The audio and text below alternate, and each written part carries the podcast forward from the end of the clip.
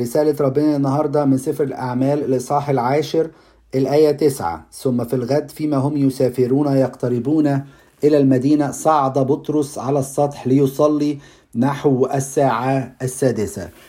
النهاردة بناخد بنعمة ربنا العلامة التامنة من ركائز الخدمة الرسولية وهي الصلوات. ونلاقي معلمنا بطرس الرسول كان بيصلي في البيت. وهنا كمان بنلاقي إن الرسل كانوا يواظبون على الصلوات سواء في الهيكل أو في البيت. عشان كده الكنيسة الملهمة بالروح القدس عملت لنا صلوات الأجبية اللي هي صلوات السواعي السبعة اللي بنصليها في أي مكان.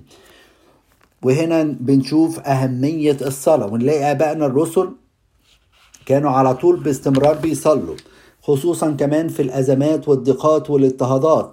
يعني لما ألقوا الأيادي على بطرس ويوحنا ووضعوهم في حبس في سفر الأعمال آه الإصحاح الرابع بعد معجزة شفاء المقعد نلاقي الكنيسة كلها اجتمعت وصلوا.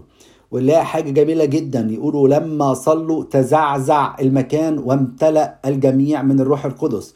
وهنا يورينا أهمية الصلاة سواء في خدمتهم أو في حياتنا إحنا الشخصية. خصوصا في الضيقات يعني نلاقي بولس وسيلة لما كانوا في سجن فيليبي حاجة غريبة جدا. في منتصف الليل نلاقيهم يقوموا يصلوا ويسبحوا ربنا. وهنا الآباء الرسل بيعلمونا ركيزة مهمة جدا في حياتنا. هي إن نحول الدقات بتاعتنا لصلاة.